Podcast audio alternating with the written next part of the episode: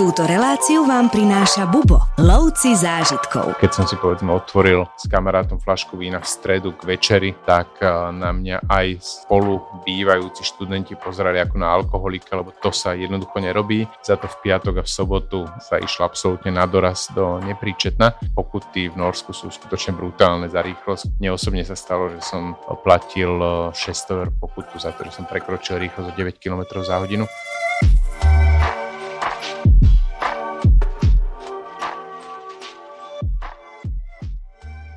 Dnes sa budeme venovať Škandinávii a keď ide o Škandináviu, tak nepoznám lepšieho človeka v Bubo, ako je Jozef Zelizňák. Vítaj, Jožo. Ahoj. Ty okrem toho, že si študoval vo Švedsku a Norsku, preložil si viac ako 60 kníh, napríklad aj populárneho Jo Nesba. V Bubo sa venuješ už viac ako 30 rokov organizácií zájazdov, výchove sprievodcov do Škandinávie. Asi by bola možno aj hlúpo sa ťa pýtať na tvoj vzťah k Škandinávii, ale predsa len. Skús mi povedať, či je ten vzťah trvalý. Ja som prvýkrát bol v Škandinávii v roku 1996, vtedy ma sprevádzal Luboš Fellner, ešte čerstvo doštudovaný lekár. A musím povedať, že od prvej chvíle, keď som vstúpil do Škandinávie, som cítil, že som v regióne, ktorému zasvetím svoj život. Tá vôňa toho regiónu je celkom iná ako zvyšok Európy a som veľmi rád, že Škandinávia sa stala môjim hm, životom. Dnes sa budeme baviť o Norsku. S tebou už tých e, rozhovorov je viacero a známe sú aj napríklad historky. Ja poznám, viackrát som počul historku o tvojej prvej letenke, ktorá stála e, koľko? Dva platy tvojich rodičov? Približne toľko. To bolo na letnú školu do Oslo, vtedy som aj prvýkrát letel e, z Viedne. Pamätám si, že vtedy, keď som letel, myslím, že som prestupoval v Hamburgu, tak si pán vedľa mňa objednal paradajkový džús a um, niekoľko rokov mi trvalo, kým som pochopil, že to nie je jediný nápoj, ktorý sa dá na palube lietadla piť. V tom čase boli ešte papierové letenky, chodilo sa to kúpovať do CKM na Vysokú ulicu a, a v Bratislave a naozaj stáli ukrutné peniaze. Toto sa samozrejme všetko zmenilo. Uh, vtedy, keď sme začali do, povedzme, do Norska chodiť, tak uh, Norsko nebolo že drahé, Norsko bolo absolútne ako z iného sveta. Tie ceny, ktoré tam sme platili za hociaké veci, to na Slovensku nikto tomu nemohol ani uveriť. To sa samozrejme zmenilo a dnes aj Slováci prichádzajú do Norska mm, s hrdosťou a, a s rovnakou túžbou poznávať, ale dovoliť si toho môžeme oveľa viac. K tomuto všetkému sa dostaneme aj k cenám a podobne, ale skúsme teda ešte sa vrátiť k tým letom. Dneska sa lieta oveľa jednoduchšie. Ako lietame my alebo naši klienti do Norska? Priame lety z Viedne existujú do Oslo, do hlavného mesta samozrejme Norska, potom do Bergenu sa dá mm, letieť na jeden prestup, či už v Kodani, alebo veľmi často v Amsterdame, keď sa letí do spoločnosťou KLM.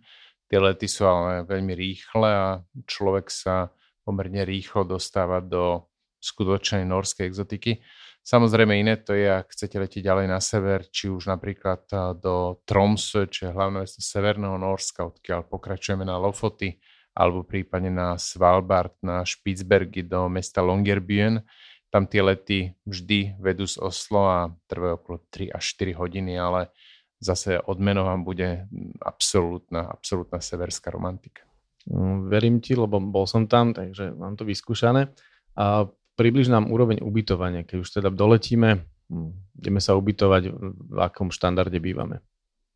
Norsko je jedna z najrovnostárskejších krajín sveta a také naozaj, že hm, gíčovo luxusné hotely, ako povedzme poznáme z Dubaje alebo z Ázie, v Norsku hm, ešte, ešte vždy nenájdeme, aj keď to sa tiež už postupne mení.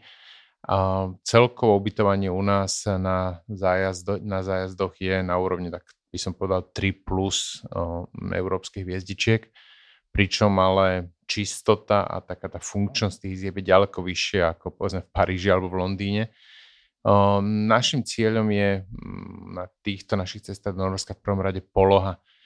Keď sme na vidieku, snažíme sa nebývať v nejakých bezpohlavných mestečkách, ale hľadáme ubytovanie povedzme aj mimo mesta, uprostred prírody, kde nás neruší no. auta alebo dopad zase v mestách, či už v Oslo alebo v Bergene, bývame zásadne v centre mesta, aby sme mali všetko na pešo z hotela. A práve v Oslo alebo v Bergene si človek môže vybrať potom aj ten luxusnejší hotel. Napríklad um, v Oslo nedávno otvorili hotel s príznačným názvom Zlodej. Nori robia žarty z toho, že tá, tie ceny sú také vysoké, že si môže dovoliť iba zlodej, ale nie je to pravda, ak človek chce zažiť luxus, povedzme hotela, v ktorom býval Justin Bieber na svojej návšteve mm-hmm. Oslo, tak môže bývať aj v 5 hviezdičkom hoteli zlodej. Pokiaľ ide o nejaké doklady alebo víza, vieš nám toto priblížiť? Je to pomerne jednoduché cestovať do Norska. Norsko samozrejme nie je v Európskej únii. Nori to dvakrát v referende odmietli, aj keď pri v posledných mesiacoch sa opäť začalo diskutovať o tom, či to je dobrý nápad. Ale Norsko je súčasťou Škandinávskej únie, to znamená to, čo platí pre Švedsko alebo Dánsko, stačí Slovakom občiansky preukaz a môžete bez problémov do Norska letieť. Treba samozrejme myslieť na to, že ak máte deti, ktoré ešte občianske preukaz nemajú, tak pre cestou treba vybaviť pas, lebo inak, tak ako ani do Rakúska, ani do Norska sa um, bez dokladu nedostanete. Pokiaľ ide o batožinu, tak viem, že mm, toto sú krátšie európske lety, tam je povolených 20 kg. Dá sa letieť aj bez batožiny. Väčšinou sa na európskych letoch batožina pripláca. Samozrejme je na každom e, z vás, e, či sa rozhodne pre tú šetrnejšiu verziu alebo si jednoducho dopriať. Treba myslieť na to, že v Norsku sa počasie často mení. Ak aj letíte, je dobre skontrolovať predpoveď počasia tesne pred odletom, pozrieť sa, lebo môžete zažiť týždeň v Norsku, keď budete potrebovať krátke nohavice a trička, bude 25, niekde možno až 30 stupňov, ale môžete ísť e, o rok presne v tom istom týždni do Norska, budete mať 10-15 stupňov, bude pršať, takže neplatí to, že idem vždy na sever, vždy tam bude chladno, alebo naopak idem vždy v lete v júli a tým pádom mi stačia krátke nohavice a opalovací krém. Naozaj to počasie v Norsku sa veľmi rýchlo mení, iné môžete mať na začiatku cesty, iné v strede a iné na konci. A potom samozrejme platí, že ak sa vyberiete ďalej na sever za polárny kruh, či už na našu cestu na Lofoty, alebo už na spomínané Špicbergy, tak tam je dobre si zobrať povedzme nejaké termotričko, um, nejaké teplejšie oblečenie, vrstvenie, ktoré veľmi často, ak vyjde slnko v Norsku, tak je teplo, keď zachádza, tak uh, sa môže citeľne ochladiť. Večer vie byť chladno, tak uh, je dobré, aby vás to uh, nezaskočilo a preto si myslím, že konkrétne do Norska sa tých 20 kg batožiny oplatí. Súhlasím, ja som naposledy v Bergene zmokol trikrát za jeden deň, čo je asi úplne normálne. Čiže vlastne odporúčaš do batožiny zobrať e, čo najviac oblečenia, a ja ale by som možno povedal, že sa to tam dá aj kúpiť celkom za, za rozumné ceny. To je potom samozrejme otázka, že či človek bude naháňať na norskom vidieku vhodné, vhodné oblečenie alebo nie. Um, určite by som si zobral z domu radšej niekoľko vrstiev, prispôsoboval si potom to oblečenie počasiu. Um, Bergene, uh, ktorý si spomínal, tak tam naozaj um, medzi Oslom a Bergenom je podobný, podobné doťahovačky ako medzi Bratislavou a Košicami. Oslo hovorí, že tam prší viac ako 365 dní do roka. Bergenčania sa bránia, že, sú to iba, že to je iba ohováranie, že tam prší iba 300 dní. Je to jedno z najzaživejších miest na svete a a naozaj som Bergene študoval a keď aj ráno vychádza, vyšlo slnko a mal som pocit, že bude krásny deň, tak som videl Bergenčanov chodiť s dážnikmi, ma niesli si bundu proti dažďu, lebo vedia, že ak nepršie ráno, tak takmer určite bude pršať po obede, takže na to sa treba pripraviť, ale celkovo platí, že počas tých no, 25 rokov, čo cestujem pravidelne do Norska, som vždy počas každ- takmer každého leta zažil aj pekné týždne, keď sme sa kúpali vo fjordoch a keď sme si užívali modrú oblohu a naozaj krásne počasie. K tej batožine ešte, čo by si možno okrem teda dobrého oblečenia, hlavne nepremokavého, odporúčal si nezabudnúť, alebo naopak, čo si brať vôbec netreba? Určite je dobré, ako som spomínal, čo sa týka oblečenia, pripraviť sa na leto aj na zimu. To platí samozrejme pre obu, to platí napríklad aj na to, že si zoberte so sebou plavky. Uh-huh. Ak možno budete byť aj v hoteli, v ktorom je sauna, možno zastavíte pri fjorde, budete chcieť vyskúšať kúpanie v Norsku. My sa kúpeme v na každej našej ceste, s výnimkou Špicbergov, kde tá voda samozrejme nie je veľmi teplá, ale je to veľký zážitok. Čo sa týka zástrčok, s tým nie je problém. Zástrčky sú rovnaké ako na Slovensku, takže s tým problém nebudete mať podstate je to, Norsko po tejto stránke je bežnou mm, európskou krajinou a mm, s výnimkou teda pripravenia sa alebo prípravy na rôzne typy počasia je to hlavne o tom, čo si zvyknete do sebou brávať na európske dovolenky. V tom počasí môžeme aj pokračovať a prípadne si len povedzme, či je Norsko celoročná krajina, alebo či sa tam nejak radikálne mení počasie počas roka. Samozrejme do Norska ísť počas zimných mesiacov je nie zlý nápad, ale človek tam ťažko môže ísť poznávať krajinu.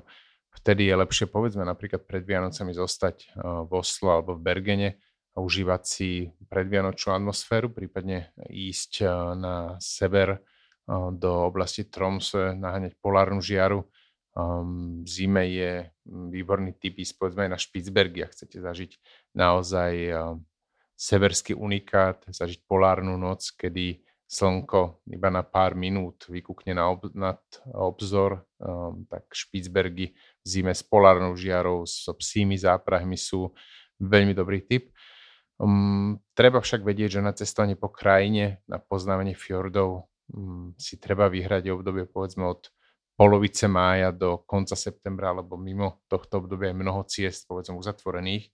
Um, mnohé, fjord, mnohé trajekty nepremávajú um, cesta trolov sa napríklad, ktorá je pre ľudí, ktorí prichádzajú prvýkrát do Norska, by som povedal takmer povinnou jazdou, sa otvára až v polovici mája a v druhej polovici septembra sa opäť zatvára, takže na toto si treba dať pozor a Norsko je celoročnou destináciou, ale skôr sa možno menia tie, tie dôvody, prečo človek chce do krajiny cestovať. Ak chcete poznávať krajinu v zmysle obdivovania jeho, jej prírodných pamiatok, tak do Norska treba ísť od, tej, od polovice mája približne do polovice septembra. K spoznávaniu krajiny určite patrí aj miestna stráva. Tým, že si tam toľko rokov žil, to skúsme, takže čo sú tvoje napríklad najobľúbenejšie jedlá, nejaké lokálne, tradičné? Ja keď som študoval no, v polovici 90. rokov v Norsku, tak samozrejme vtedy som aj ja prichádzal s inými očakávaniami a skúsenostiami ako teraz, ale treba povedať, že v tom čase Norsko bolo krajinou, ktorá sa len gastronomicky len veľmi pomaly otvárala svetu. Um, norská kuchyňa tradičná je sam, samozrejme založená na rybách. Um, losos, uh, krevety, to je ten úplný štandard so zemiakmi, väčšinou varenými v šupke tie jedla nie sú veľmi nápadité, sú veľmi fajn, ale um, zďaleka norská tradičná kuchyňa nie je taká pestrá ako povedzme talianska, španielska alebo grécka. Um, postupne od približne roku 2000 sa to s uh, príchodom množstva pristahovalcov do Norska začalo meniť a tie vplyvy medzinárodnej kuchyne sú ďaleko silnejšie ako boli kedysi a dnes najmä vo väčších mestách ako je Oslo alebo Bergen, možno ešte Trondheim, sa človek naje naozaj výborne. V Oslo sa nachádza niekoľko myšelinských reštaurácií a tá úroveň modernej norskej kuchyne je naozaj veľmi vysoká. Um, inak takým tým špecialitám, ktoré v Norsku človek musí ochutnať, tak stretnete sa s nimi na rnejkách. Je to taký ten tradičný norský kozí sír, ktorý vyzerá ako taká hnedá plastelína. Chutí sladko, mm, paradoxne sa Nóri ho tradične dávajú na tých na knekebrotoch, kam si dajú len tenučku vrstvu nejakého kyslastého lekváru a na to natrú alebo nakrájajú tenučké prúžky tohto kozieho síra. Mm, ak toto budete raňakovať dosť dlho, tak eh, sa stanete možno Nórom a získate norské občianstvo a to je tá, by som povedal, najtradičnejšia norská vec. Inak na raňajky veľmi často sa ide nakladané slede, ktoré teda tiež ja mám veľmi rád, rôznych či horčicových alebo mnohých iných omáčkach. Raňajky sa možno v tomto líšia od bežnej európskej kuchyne. Inak, ako som povedal, tradičná norská kuchyňa je o rybách, morských plodoch. Žiaľ, keď človek prichádza na vidiek, tak veľmi často sklzávate k fast foodom typu pice alebo nejakého neúplne dobrého mesa so zemiakmi.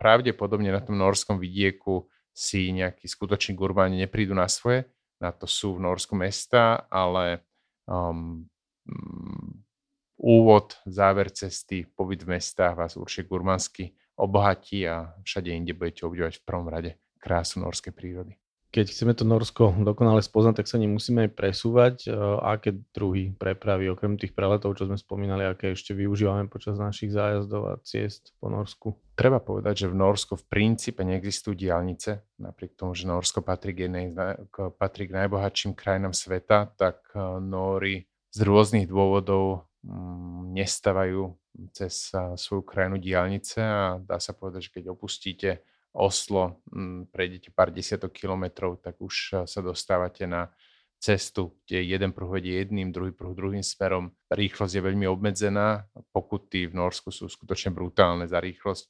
Mne osobne sa stalo, že som platil 600 eur pokutu za to, že som prekročil rýchlosť o 9 km za hodinu.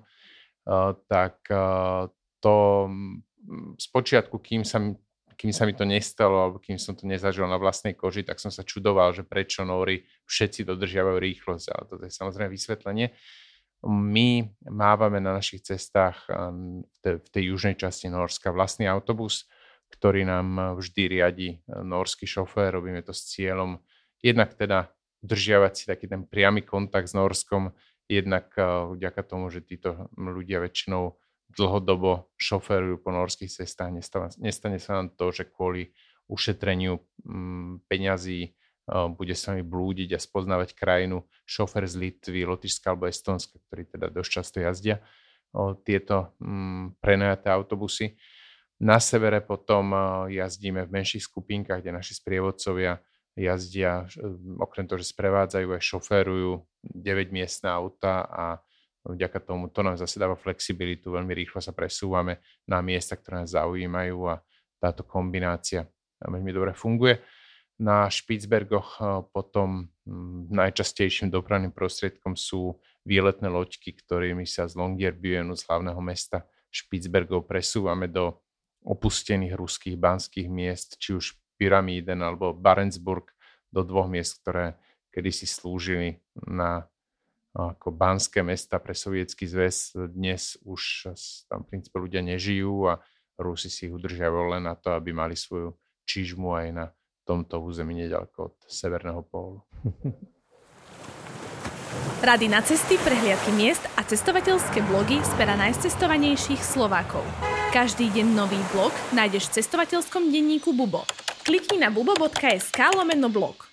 Ty si už naznačil, že teda Norsko nie je lacná krajina vzhľadom k tým pokutám a skúsam povedať o tých cenách viac, možno o cenách jedla, možno o cenách nejakého, nejakých ďalších služieb. Asi najlepšie, čo spravíte, keď príjete do Norska, je prestať prepočítavať, vyhradiť si vreckové okolo 80 až 100 eur na deň a potom už ďalej na to nemyslieť. Norsko, ako som spomínal, nie je v Európskej únii, tým pádom samozrejme sa to neplatí eurom, ale platí sa norskou korunou, ktorá je v pomere za 1 euro dostanete približne 9 norských korún, ale ako hovorím, je lepšie neprepočítavať.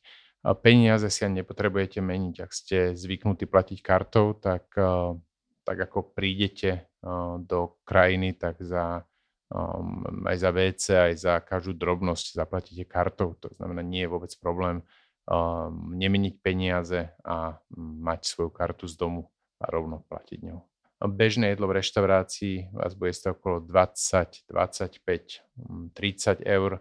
Um, drahý na naše pomery alkohol, um, pivo, povedzme, keď si dáte, bude okolo 10 eur stať, víno pohár priemerného vína okolo 15 eur. Tie ceny sú samozrejme vyššie ako v povedzme, strednej Európe.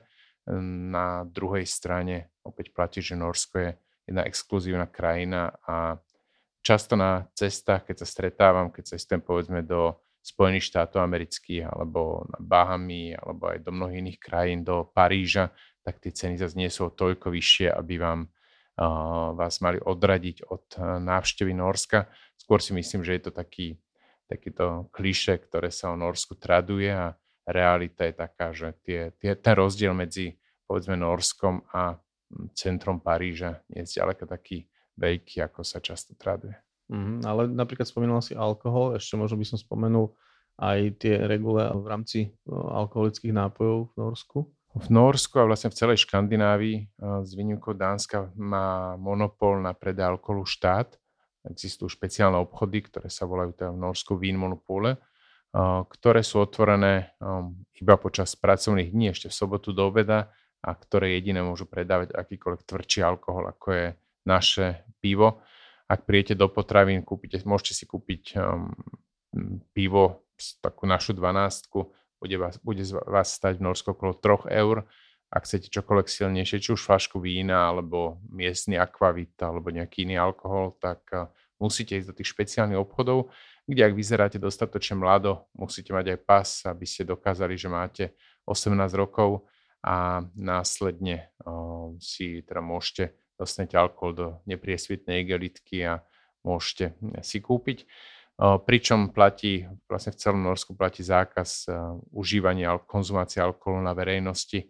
Nemôžete spraviť to, že si povedzme kúpite pivo, otvoríte si ho na, mhm. pred obchodom alebo si v parku rozlejete flašku vína, za to sú mhm. Norsku pokuty samozrejme na vás ako na turistov, ak sa budete správať dostatočne pokorne, policajti prižmúria oko, ale inak treba vedieť, že v Norsku je toto všetko zakázané. Čiže keď sa budeš tváriť, že si o tom nevedel, tak to uhráš, ale zase asi to nie je úplne vhodné skúšať Určite to. nie a samozrejme to potom vedie k tomu, že ten vzťah Nórov, hlavne mimo miest, toto sa veľmi zmenilo vlastne v čase, keď ja som študoval v Norsku, tak keď som si povedzme otvoril s kamarátom flašku vína v stredu k večeri, tak na mňa aj spolu bývajúci študenti pozerali ako mhm. na alkoholika, lebo to sa jednoducho nerobí. Za to v piatok a v sobotu um, sa išlo absolútne na doraz do nepríčetna. Bolo normálne, povedzme, prísť na spoločnú párty, kde si každý priniesol svoju vlastnú flašku vína, celý čas ju držal v ruke, lebo vedel, že keď ju niekam postaví, tak mu ukradnú a nalieva si sám sebe do pohára bolo normálne, že v baroch, povedzme, keď ste si objednali pivo, postavili ste si ho na stôl, no. zarozprávali sa s kamarátom, tak vám ho v nestraženej chvíli niekto ukradol. Um, toto všetko sa postupne mení. Nóri sa v tomto europeizujú, ale stále piatková sobotná noc uh, vyzerá v Norsku oveľa, oveľa divšie ako povedzme štvrtková alebo nedelnejšie. No a keď teda spomínaš, že, že na víkend sa ide na doraz, tak rovno môžeme premostiť trebársku bezpečnosti v krajine. Či už sú to nejaké zdravotné rizika, alebo aj samotná bezpečnosť, keď takto napríklad ideš von, poviem to tak po slovensky, že sa rozbiť, že ideš na doraz, tak eh, s čím môžeš počítať v Norsku za akou úrovňou bezpečnosti? Samozrejme, Norsko stále je veľmi bezpečná krajina, čo sa týka zdravotných eh, rizik, tak eh, v princípe nehrozí nič, okrem nejakých prípadných úrazov alebo podobne. Čo sa týka bezpečnosti, tak Oslo, keď som ja ešte študoval v Norsku, tak vtedy robili taký prieskum v rôznych mestách sveta, že rozhodili 10 peňaženiek, v ktorých bola rovnaká suma peňazí vzhľadom na príjem miestneho obyvateľstva. Čakali, že koľko peňaženiek sa vráti. Tak v Moskve sa vrátila jedna, v Štokholme 9 a v Norsku všetkých 10. Vtedy naozaj Norsko bolo ešte takou rozprávkou krajinou to sa samozrejme z rôznych dôvodov teraz už zmenilo a, a najmä pod vplyvom alkoholu a, a tak ďalej sa v piatok, sobotu um, už Oslo pôsobí divšie o druhé, o tretie ráno ako kedysi, ale myslím si, že tá bezpečnosť je stále ďaleko vyššia ako v iných európskych mestách podobného typu. Treba zároveň povedať, že pred 30 rokmi žilo v Oslo 450 tisíc ľudí, teraz už ich tam žije skoro 700 tisíc. Ten náraz je brutálny a Oslo sa dostáva v podstate už na úroveň bežnej veľkosti hlavných miest, takže tá, taká tá komornosť toho mesta sa za posledných 30 rokov trošku vytratila. Celkovo platí to, že Norsko je veľmi bezpečná krajina um, a ak človek nemá veľkú smolu, tak uh, si môže byť takmer istý, že sa mu uh, v krajine nič nestane. Ty máš teda Norsko prejdené z hora, z dola, zľava doprava. Aké sú podľa teba tie najlepšie alebo najkrajšie miesta, ktoré uvidíme počas jazdu alebo prípadne tvoje najobľúbenejšie? Ja si myslím, že do Norska treba ísť trikrát. To Norsko, keď človek ešte nebol, tak ten cesta Norsko-Zlatý trojuholník mapuje to najdôležitejšie a najkrajšie, najpestrejšie z krajiny. To je veľmi populárny náš zájazd. Začne presne, to je najpopulárnejšia cesta, ktorá sa dá spojiť aj s Islandom Začíname v Oslo, prejdeme okolo dvoch fjordov, ktoré v Norsku chráni UNESCO, to je Geranger aj Nörej. Prejdeme po ceste Trolov, kde sa najkrajšou železnicou Norska. Vidí sa nádherná dedinka Flom, vidí sa najzápadnejší bod celého Norska, končí sa v Bergene, ktorý podľa môjho názoru patrí k najkrajším európskym mestečkám alebo mestám, je asi taký veľký ako Košice na druhú cestu sa človek potom vydá na ďaleký sever, na súostrovie Lofoty, ktoré sú absolútnym rajom. Mm, Nóri hovoria, že je to najkrajšia časť Norska, keďže Norsko je jedna z najkrajších krajín na svete, tak toto je naozaj absolútna Liga majstrov a mm, v kombinácii s návštevou územia, kde žijú najmä Sámovia, tá Laponska, najsevernejšieho európskeho bodu Nordkap je tá cesta naozaj vynikajúca. No a potom, ak vás oslovuje tá severská romantika, tak Špicbergy alebo Svalbard sú ostrovie, ktoré už leží takmer na 80. rovnobežke, veľmi blízko severného pólu, je špecialitou pre naozaj veľkých cestovateľov. Jože, ja ti ďakujem za stručné a komplexné informácie a budem sa tešiť, keď sa porozprávame o ďalšej škandinávskej krajine. Ďakujem pekne.